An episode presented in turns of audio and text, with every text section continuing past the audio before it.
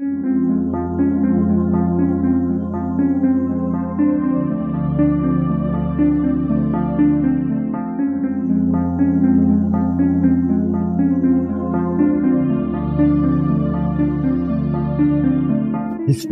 tells the story of the world and of our lives. Sometimes that history goes bump in the night.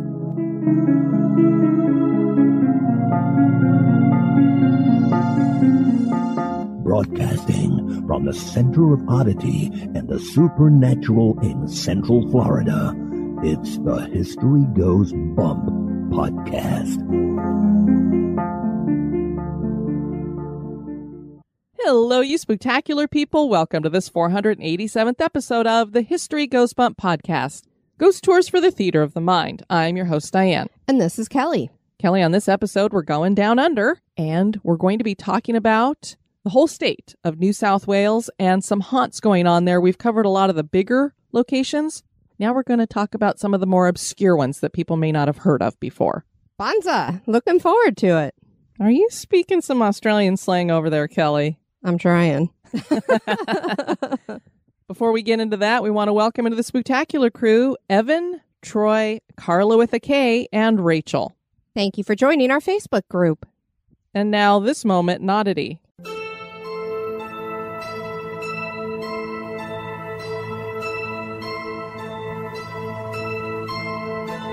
If you've never heard of a band called the Beatles, you must be living under a rock somewhere on a remote island. In 1963, the United Kingdom embraced the Beatles with rave reviews. When the band's first single released stateside, Please Please Me, it was a resounding flop initially. While Beatlemania was well on its way in the UK, even the drop of the band's third and fourth singles still had an almost non existent fan base in the US. The manner in which the band overcame America's lackluster response is intriguing. In December of 1963, the single I Want to Hold Your Hand debuted, with a more favorable reaction than the prior singles. The Beatles were set to begin their first American tour in February of 1964. In a tactical campaign move to increase their popularity, the Beatles went all out. An onslaught of band merchandise consisting of buttons, bumper stickers, and even Beatle styled wigs arrived in America. By the time of their tour, more than 1,000 pounds of wigs had been shipped into the United States. On February 9, 1964, the Beatles performed on The Ed Sullivan Show with over 70 million viewers tuning in. As the British invasion swept the United States, the band contributed countless chart topping hits. It's tough now to imagine a time in America when the Beatles were not popular. However, the fact that over 1,000 pounds of bowl cut wigs contributed to turning the tide of popular opinion certainly is odd.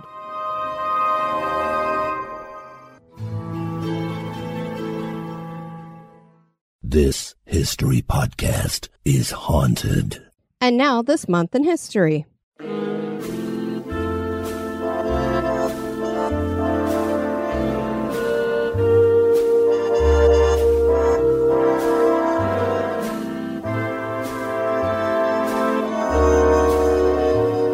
the month of May, on the 10th in 1869, the Union Pacific and Central Pacific Railways were first connected at Promontory Point, Utah.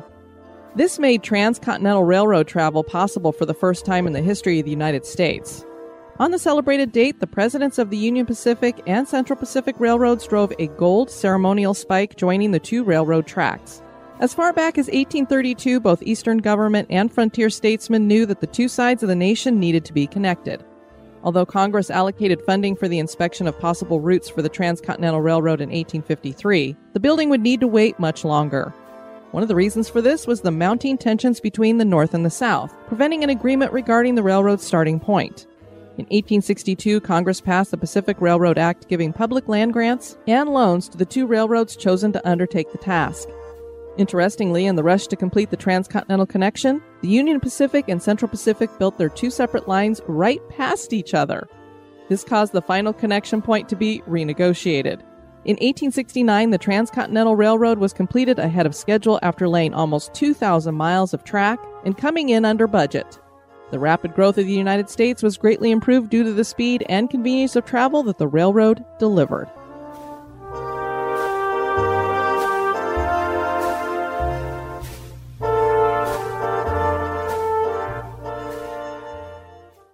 New South Wales in Australia seems to be the most haunted state in the country, and for good reason. This was the first place colonized in Australia. Not only is there a long history here that features a country built by convicts, but there's also the displacement of the indigenous people who had been here for thousands of years. We've covered some of the more well known haunted locations in New South Wales on previous episodes. So on this one, we're going to explore the lesser known haunts. Join us as we explore the history and hauntings of New South Wales.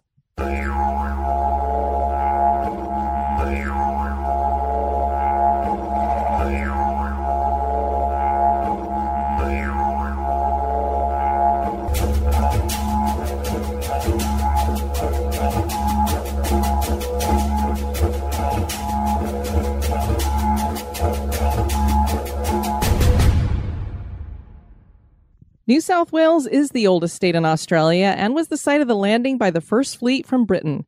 This fleet included 11 ships that arrived in 1788. Captain James Cook took possession of New South Wales in 1770 and named it for King George III. Of course, in saying that, we all realize that the land was already being lived upon by indigenous people. The group of convicts and jailers that arrived on the first fleet set up a small settlement on the foreshores of Sydney Harbor. There were about a thousand of them. This number would grow extensively over the next five decades. And to be fair, the definition of a criminal back then is different than our modern era. Some of these people were political prisoners, and some had committed lesser offenses. Perhaps stole a loaf of bread? You get shipped off to Australia. As New South Wales grew, it would break apart into the different states that now make up Australia.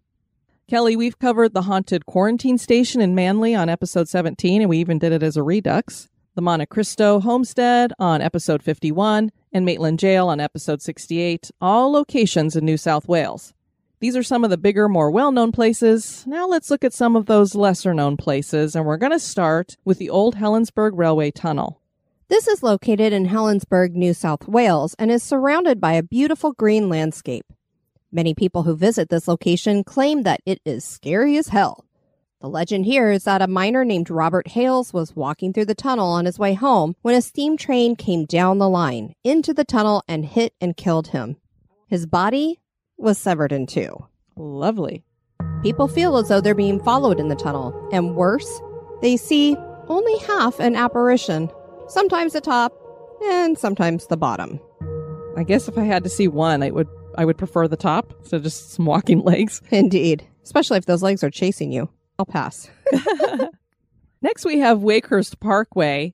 This has a hitchhiking ghost, Kelly. We've talked about these on their own episode. Going my way. I guess we didn't get this one. This is a road running from North Narrabeen through to Seaforth in New South Wales. And again, we're not Australian, so I'm sure we're mispronouncing this stuff, so bear with us. The story goes that on a section of road near Oxford Falls, a young girl, or nun in some stories, appears and accepts rides. One story we read claims the girl's name is Kelly. And it's spelled correctly, It too. is. is it you? Are you jumping into cars and causing havoc? Drivers then tell stories of being tormented by the woman's piercing green eyes. I guess that's not you. No, I wish I had green eyes.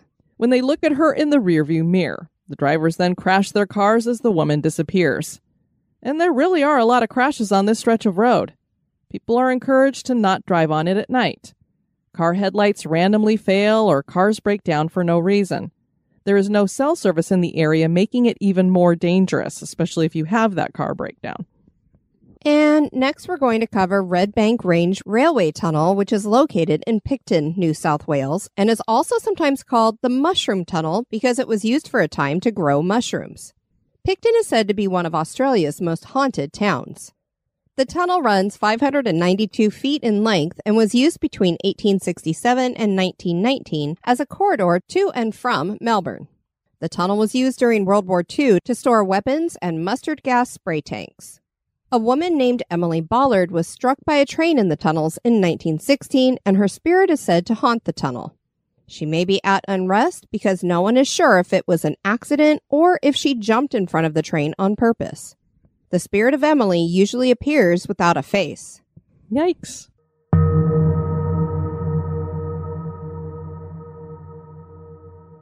Stories claim that a young girl was assaulted and killed in the tunnel and that she too haunts the place. Visitors report lights floating above people's heads, seeing shadow figures, sudden drops in temperature, and the apparitions of children. User Mrs. Me wrote in 2015 I was there in 2009 and I filmed a female face in the tunnel on my phone. I did send it to people, but I think it's been lost now. I'd love to see that. The female seemed young with dark hair. It was towards the end of the tunnel, and this happened in broad daylight. And Tracy said, I've investigated that tunnel numerous times in the past, not on a tour, and with fellow investigators using scientific equipment. It was common to see the colored lights and hear rocks being thrown around you when no person was in there. We even captured that on an IR video, which we still have. We also witnessed one of those lights becoming large and forming into a whitish figure that was floating off the ground and looked like a hologram. I have numerous EVP taken on a voice recorder and also on a ghost box. Next, we have the Gladesville Mental Hospital, and this was suggested by our listener, Kathy Bergen. Gladesville Mental Hospital is one of those asylums that started with a cruel history that lends itself to hauntings later. This began as the Tarban Creek Lunatic Asylum in 1838, just outside of Sydney, Australia. Care of the mentally ill would change and get better through the decades. And yet, a creepy essence has been left behind. The keepers in asylums were once called wardens, which reflects the early treatment of the mentally ill. The ill were referred to as lunatics and inmates, and they were considered dangerous and needed to be locked away from society. On previous asylum episodes, we've mentioned Bedlam. The first asylum opened in London, England back in 1247. This was the model that many institutions followed, so patients weren't treated for their ailments and they weren't cared for either. Many were left in their own waste and vomit and were chained to beds and walls. Wealthy people with mental illnesses were usually kept at home and locked in rooms or separate wings, or they would be moved to private homes set up for their care. Doctors who cared for them were called alienists. This term started to be used in the mid 19th century. Most people probably haven't heard of this term, but it was resurrected by a television series that launched in 2018. The mentally ill were thought to have mental alienation, and alienists were tasked with studying, understanding, and caring for the afflicted. Now let's flip to the 19th century in Sydney, Australia. When the first fleet arrived in Australia in 1788, many of those first convicts brought here were mentally ill. And anybody that was a risk to the community was locked up, and criminals, the mentally disabled, and the mentally ill were all imprisoned at the town jail in Parramatta. The first mental asylum was built in 1811 at Castle Hill in New South Wales. The first purpose built psychiatric hospital would be Tarban Creek Lunatic Asylum, which opened in 1838 in Sydney. Twelve more asylums would be built in New South Wales in the 1800s. Treatment was horrendous until the Lunacy Act was introduced in 1843, but improvements really wouldn't be made until 1852, when the government started investigating violence, corruption, mistreatment, and mismanagement. Moral treatment began along with work schemes as asylums became more like farms. Treatment would improve even more over the decades with medication. Deinstitutionalization began in Australia in 1992, about the same time that it did here, I think, as well. Tarban Creek Lunatic Asylum was built on the banks of the Parramatta River in a town named Gladesville. Before the convicts made their way to this area, the Wallamatagal people of the Eora Nation lived here they left behind their rock carvings. Gladesville was named for John Glade, who bought the land here in 1836. And it's a good thing they changed the name because before that it was called Duties Bay.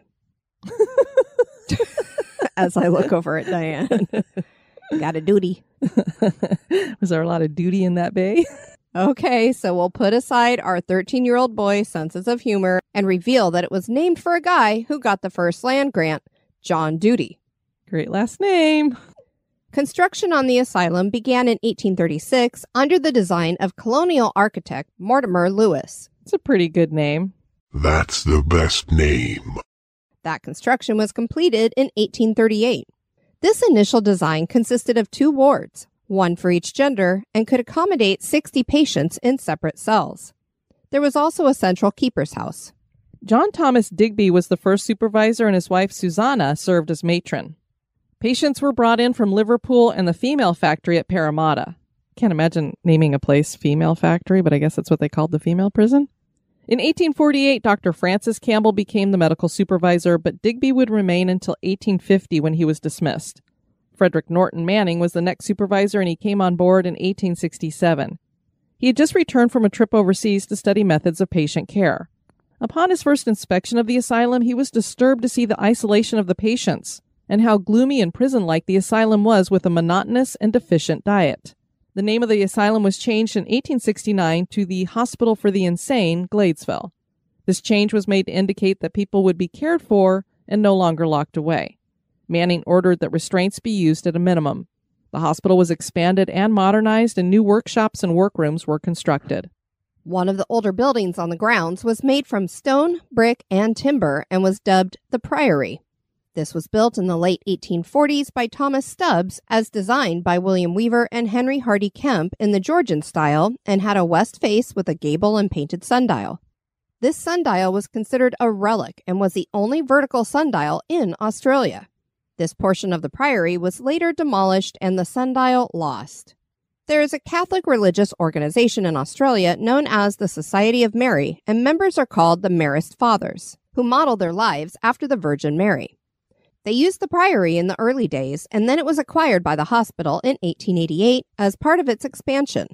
This land had already been set up as a farm and vineyard, so the patients just continued that work, harvesting the crops to use for the hospital.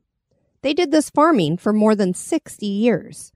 Colonial architect James Barnett designed additional buildings on the hospital grounds precinct. One of these buildings was a two story plus basement stone and slate building with veranda, timber framed awning, and corrugated iron veranda roof with a stone chimney. This was completed in 1878 and served as the medical superintendent's residence. Other buildings added to the property included the wash house, the dead house, and gatekeeper's quarters. I'm assuming the dead house is like the morgue? A cemetery was also added to the property at a distance from buildings and consecrated. Eric Sinclair headed up the asylum from 1882 to 1925. He oversaw gas lighting being added to the property, and water issues that had continued for decades would finally be rectified. Gladesville would be the only mental hospital with industrial workshops in New South Wales. The name was changed to Gladesville Mental Hospital in 1915. Horace Henry Nolan became supervisor in 1926 and he stayed on until 1950. He laid the foundation at the hospital for an enlightened approach to the treatment of the mentally ill. Despite his efforts, the 1930s to 1950s were considered a period of decline in mental health treatment. Gladesville Mental Hospital was used as an air raid shelter during World War II. The main shelter was cut into the terrace alongside the Weaver's Wing's main front. In the 1960s, the headstones were removed from the cemetery and taken to the Field of Mars Cemetery. There was no indication that bodies were moved as well. The number of patients at the hospital declined greatly by the 1970s when services were decentralized. Gladesville Hospital was combined with Macquarie Hospital to form the Gladesville Macquarie Hospital in 1993. The last inpatient services were closed down in 1997.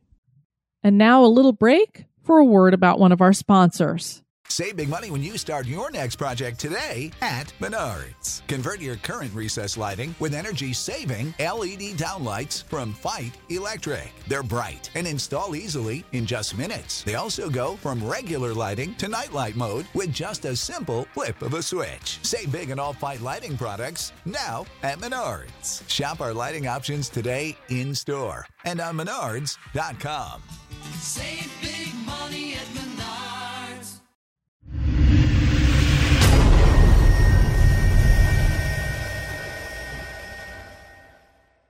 As we know, the kind of care and number of deaths at these facilities lends itself to haunting activity. Patients were abused and restrained for hours at a time. Female patients were assaulted by fellow male patients and staff. Staff were also assaulted by patients, one of them dying in 1884 after being kicked in the stomach by a patient. Even with modern advances, it was reported in a newspaper in 1954 that a female patient's head was left burnt after she received electric shock therapy. Mass graves are believed to be on the property, possibly holding up to 1,200 people. And as we know, they removed headstones from the cemetery anyway, so we've got probably bodies there too. Because of all of this, the hospital is said to be the most haunted place in New South Wales.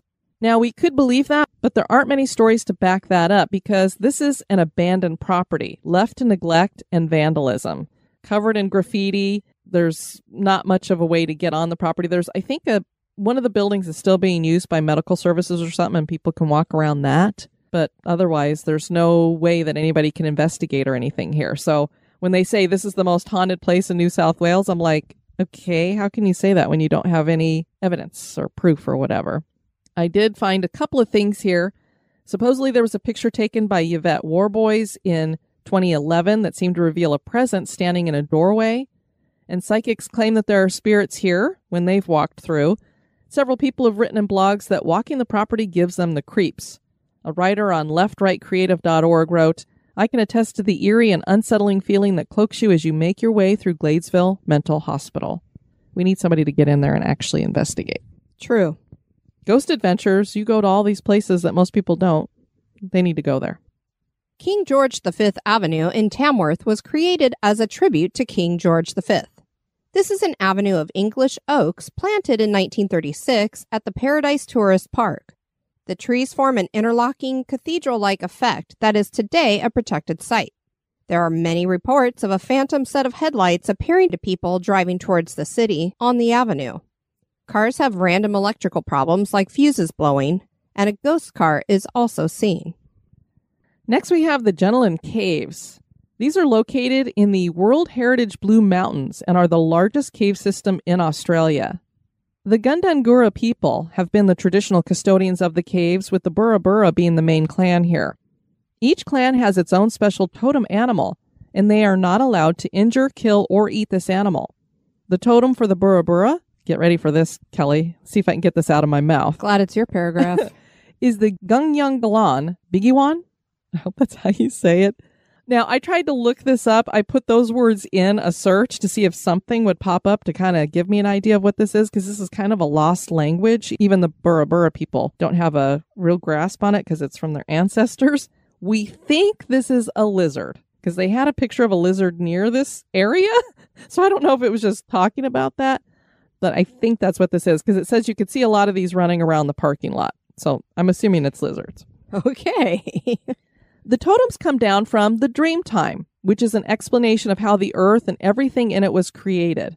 This is a religious belief system that the people who live in this area have. The Jenolan Caves receive more than a quarter million visitors every year. There are many creepy tales connected to the caves, which is not surprising based on what we've shared about caves in Kentucky, Kelly. Staff and visitors claim to see phantom figures. Lights turn on and off by themselves, and security gates rattle. One of the spirits here is believed to belong to James Wiburd, who was Jenolan's third caretaker around 1903. He loved the place so much, they think he never left. One visitor claimed to have seen someone in the shadows watching the tour group, and that this appeared to be an old man in a suit. The Jenolan Caves embrace their spirits, and they share these stories on their website, which we're going to share with you guys. First, we have the Orient Scream. One evening, cave guide Jeff Melbourne was taking a small family through the Orient Cave. It was very quiet. They were in a chamber known as the Well, looking up at the natural dome far above them. Jeff was describing their surroundings when he heard a loud, piercing scream that made him jump. It came from the chamber that they had just left. The man said, What was that noise? Jeff said, What did you hear? Sounded like a woman screaming, the man said. Jeff said, Yep, that's what it sounded like to me. The children started to cry, and they all decided to leave the cave without finishing the tour.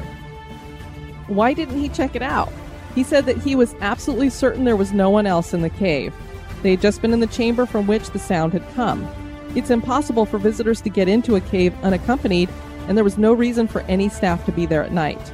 Could it have been a sooty owl? Although it is quite uncommon to see or hear one, there are sooty owls at Jenolan. They have only ever been seen in the Nettle Cave, where they've roosted for literally thousands of years. Sooty owls make a short descending screech, which is often called the falling bomb whistle.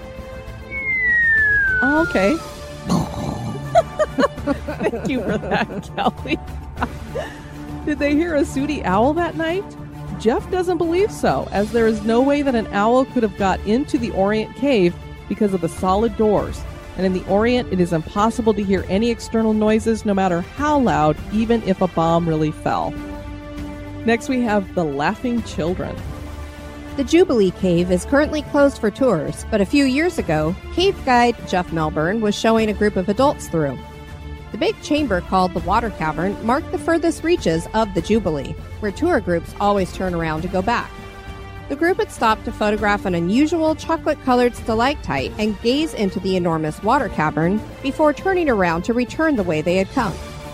Out of the darkness of the cavern, Jeff clearly heard the noise of a group of small children giggling and laughing. He asked his group, Did you hear that? They all heard it too. There was no explanation. They could not leave quickly enough. Except for you and I'd be turning on our recorders on our phones right away. Absolutely. Come on, Jeffy. The shoulder tap. Some cave guides, while underground, have been tapped on their shoulder. They look around, but no one is there. It seems to happen to the female guides more often. Some guides speculate it is the ghost of James Wiburd, who worked at Jenolan for nearly 50 years from 1885 to 1932 and was devoted to the place. He and his colleagues explored the cave system thoroughly, discovering several of Jenolan most spectacular caves. It is even rumored that his ashes are hidden in the caves. Visitors have sometimes told stories of seeing a tall, thin old man on their tour, sporting a big mustache and dark suit, but when they look again, he was gone. The description matches Wiburd. He was a gentleman. Maybe when he taps female guides on the shoulder, he's really trying to say, Young lady, you're doing a better job than I ever did. We hope that's it, anyway. Yeah, I don't know about that, but okay. And next we have the children in the hallway. Cave house staff have repeatedly reported that at night they hear children loudly running up and down the hallway in the Vernon Wing, which was the first section of Cave's house to be built in 1897. The Vernon Wing is currently staff accommodation. The noise is loud enough to keep staff awake at night, but no children are ever seen. That's when you stick your foam earplugs in your ears. Yeah. Next is the lady's arm. Oh gosh. In March 2014, cave guide Jeff Molesworth was conducting the Legends, Mysteries, and Ghost Tour in the mud tunnels near the River Cave. The discussion of belief came up. One of the visitors asked whether he believed the caves really are haunted or if it was just made up. A lady decided to share her story of what had happened in Cave's house just the night before, when she was staying in room 211. To her horror, she saw a ghostly arm coming through the door of her room. No body, just an arm, wearing a lace cuff. Yikes. The shared dream. A family came to Jenolan when their two daughters were young. They stayed on the second floor of Cave's house. The girls pestered their mother to go up to the third floor, but the mother insisted that there was nothing to see there, as it was just the same as the second floor, so they never went. Fifteen years later, they visited Jenolan again and reminisced about their previous visit. One of the girls told her sister and mother that 15 years before, after they had not been allowed to visit the third floor, she dreamed she went to the third floor anyway, and she and her sister were floating around the room. In the dream, their mother came upstairs and saw the girls as well as an older lady in a rocking chair. The mother beckoned the girls to come down, and the lady in the rocking chair calmly told the mother that the girls were only playing.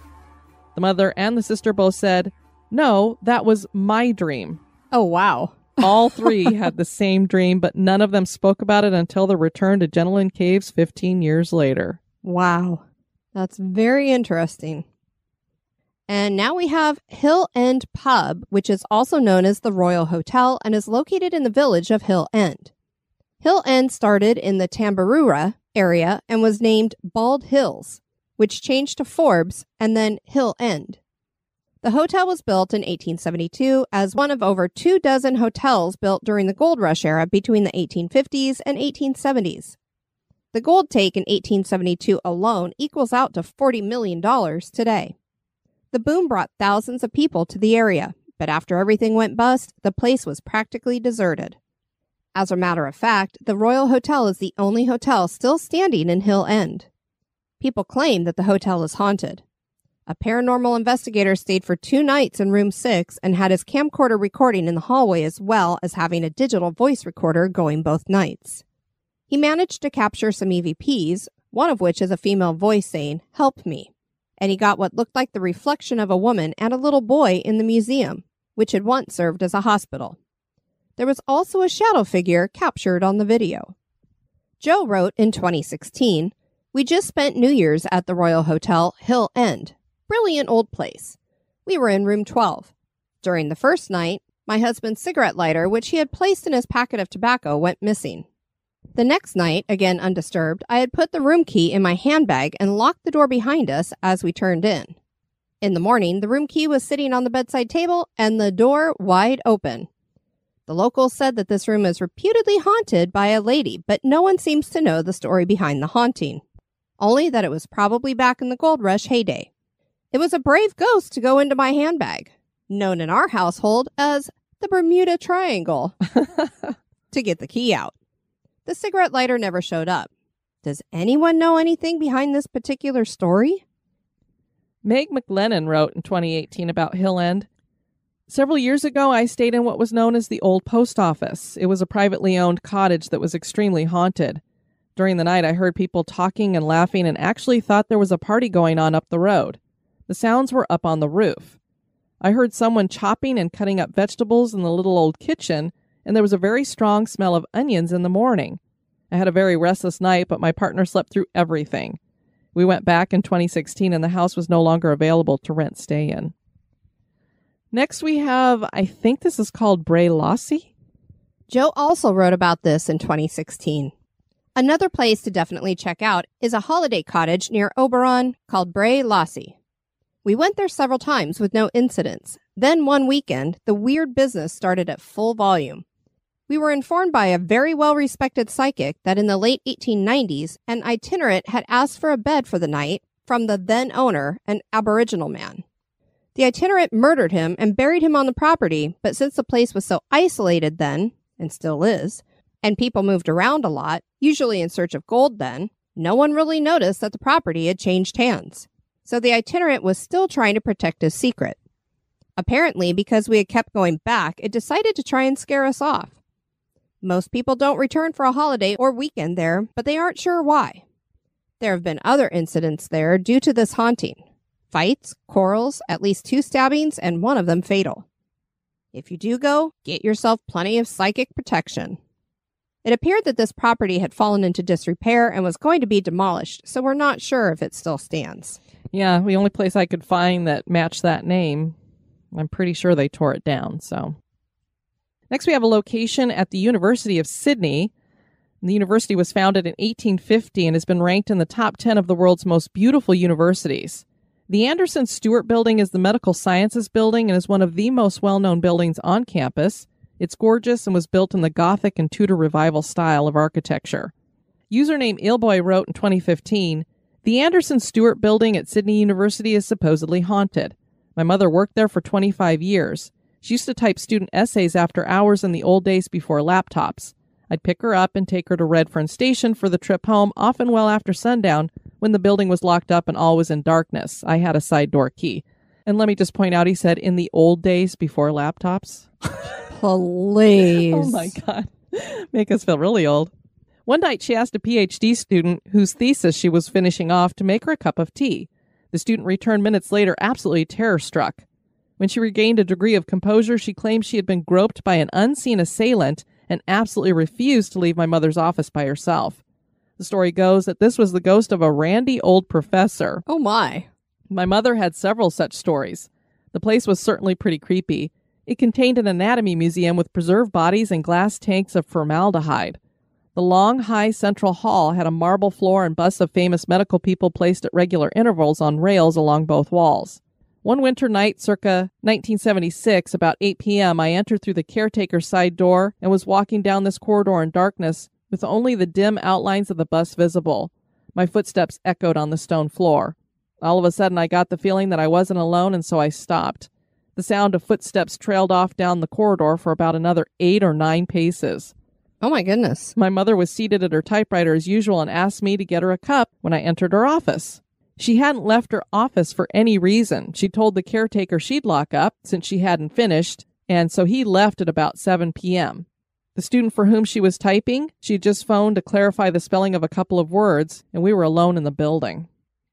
And then I was on this website and found a couple of just personal stories that people had shared who lived in New South Wales, and we're going to share those here as well. This is Zach's story. Hi, I'm Zach. I'm a 12 year old boy, and here is my story from Vintage Lakes, South Tweed, New South Wales, Australia. The weather was beautiful, as it always is in Australia. It was a sunny day. The large, colorful variety of wonderful birds were chirping, and the sky was cloudless. That's when everything went terribly wrong. I turned my little bike into the dark forest grove where the large and menacing trees blotted out the sky, and the only exits were the two small openings at the front and back, as the sides were covered by large wooden fences. I rode to the middle and stopped, realizing the birds were silent and the wind was unusually strong. That's when I saw it a large, non human humanoid figure which was only red. My heart started pounding and I felt only fear for what it might be. It walked forward, taking no notice of me. Suddenly, being the headstrong 10 year old I was, I rushed at it. I neared it as it turned a bend in the path, but by the time I was there, it had disappeared. This figure had somehow managed to escape a place with no reachable exits and disappeared without a trace. As I biked out of that dark grove, the small passageway the length of a house felt like a mile of land that was inescapable and would trap me there forever. I was always a believer in other beings, whether you call them spirits, energy beings, or ghosts. I believed in them. But now my perspective had become something more. I had a face to face encounter with something that was not a living being. I never forgot that day, and I never will feel such fright as I did. It's a good little writer. I was going to say, for being 12 years old, absolutely. What a terrifying experience. And finally, we have Carolyn's story. Carolyn Palmer wrote in January of 2023 about a location in Glen Innes in New South Wales.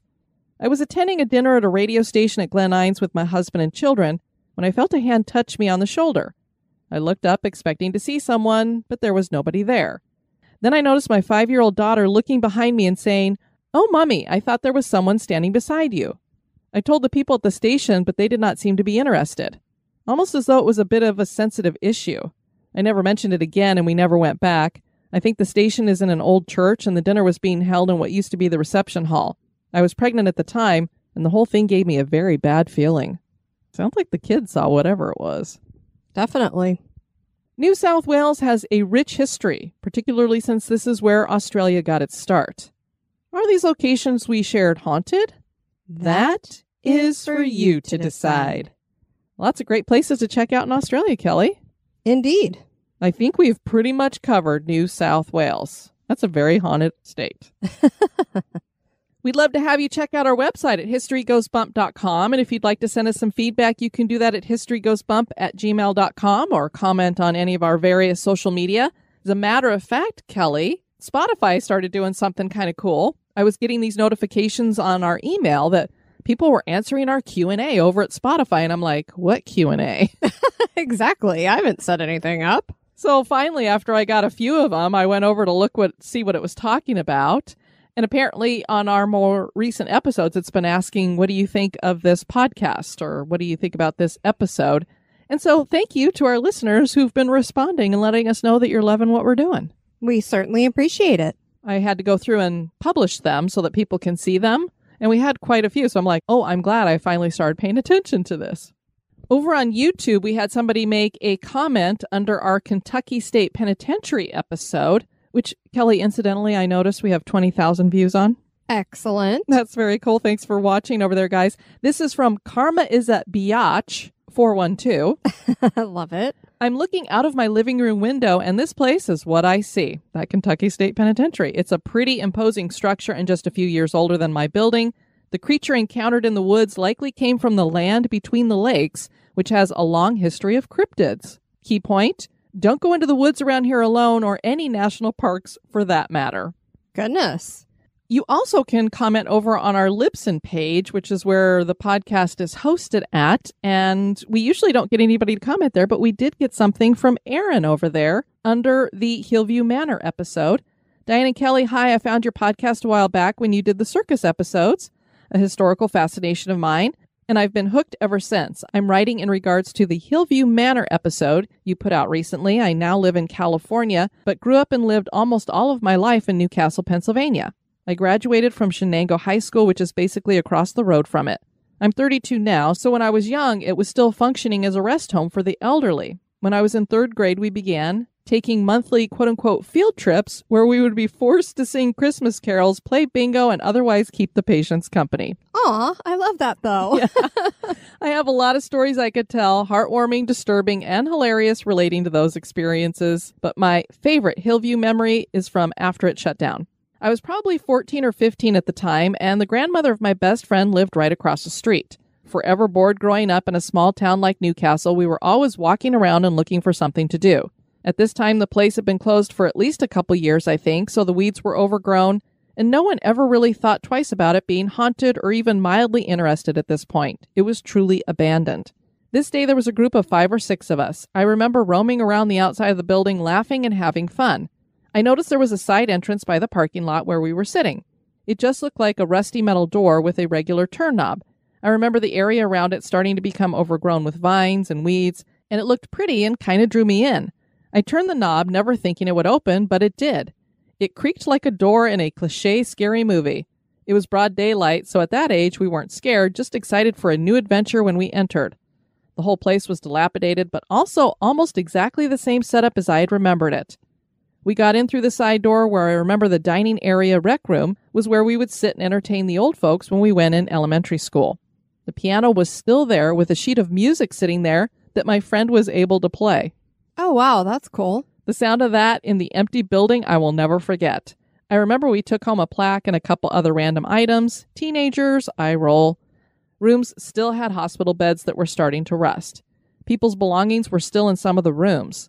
The hallways, like you mentioned, are long and even creepier with the sunset shining through the windows of the empty rooms and the echo of our footsteps. I've always been sensitive to the other side, and I got very eerie, off putting vibes that even my young and fearless self felt like I shouldn't tempt. We walked around the first floor only and left the way we came in. A couple years later, I saw it on Ghost Hunters, and now it has this reputation for the paranormal. Thank you for teaching me some things I didn't know about the place, though. I have a lot of stories, good and bad, about that building that I enjoy sharing if you're ever interested. Love the podcast and appreciate your hard work. Yeah, we'd love to hear them, obviously. I was going to say, and yes, please send them in. And thank you for sharing. We got this email from Mary about the Coconut Grove fire. Here are a few other notes about the event. My mother and her friend were walking through the revolving door when a waitress came running out, burned and yelling about a fire. She was a black woman.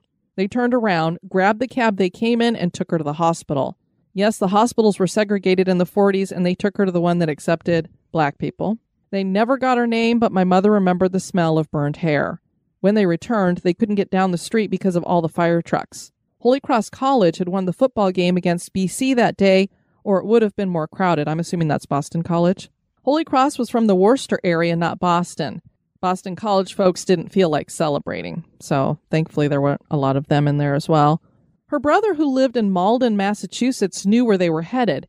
He worked for the Record American newspaper and made a few calls.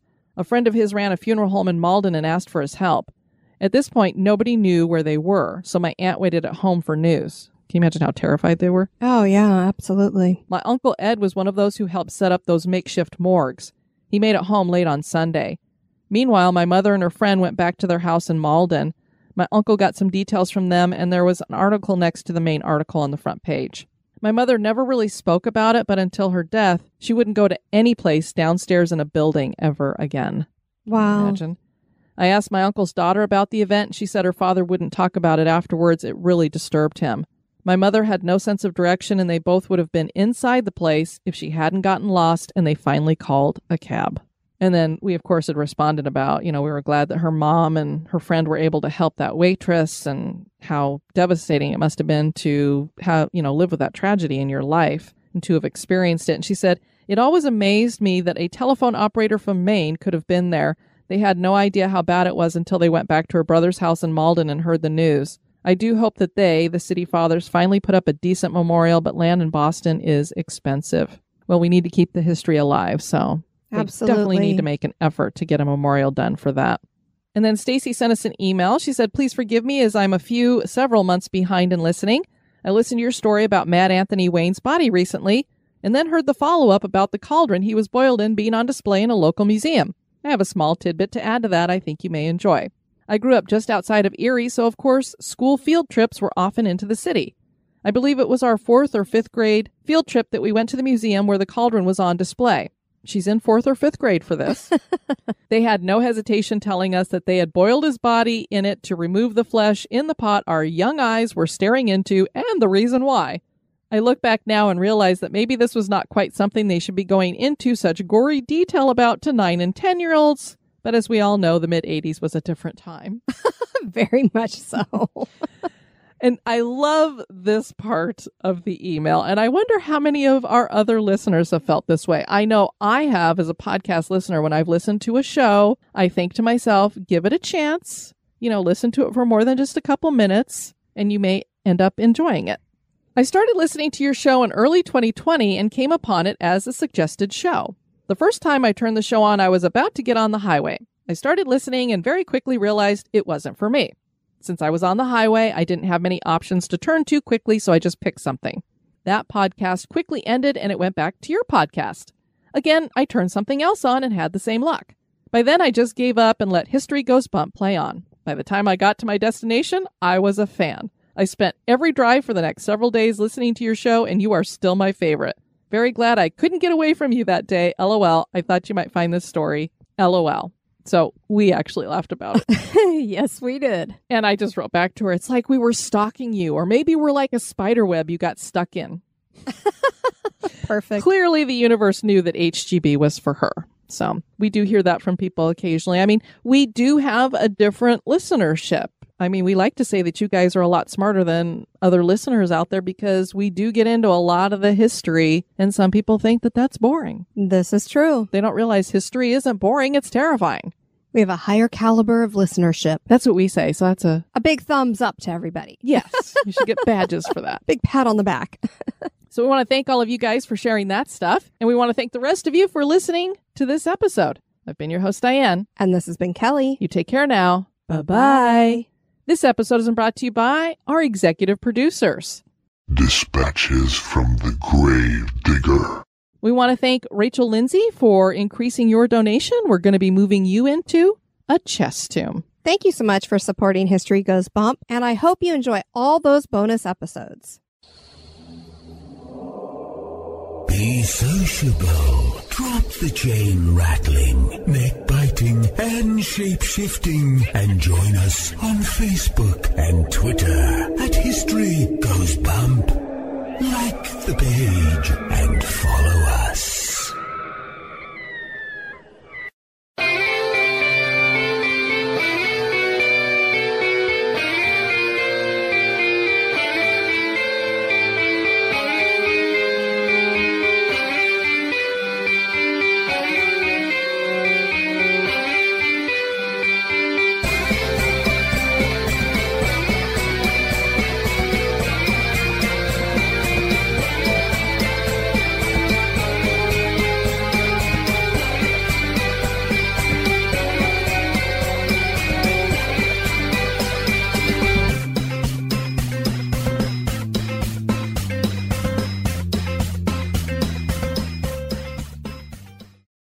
This made Tron Tron's Continental. I'm thinking about the Tron ride. It is kind of like train, isn't it? It was kind of lackluster. On the celebrated date, the presidents of the Union Pacific and Central Pacific Railroads drove a gold ceremonial spike joining the two railroad tracks. Wonder if it's still there. You think we could pull it out? Cha-ching. And next we're going to cover Red Bank Range Range Railway.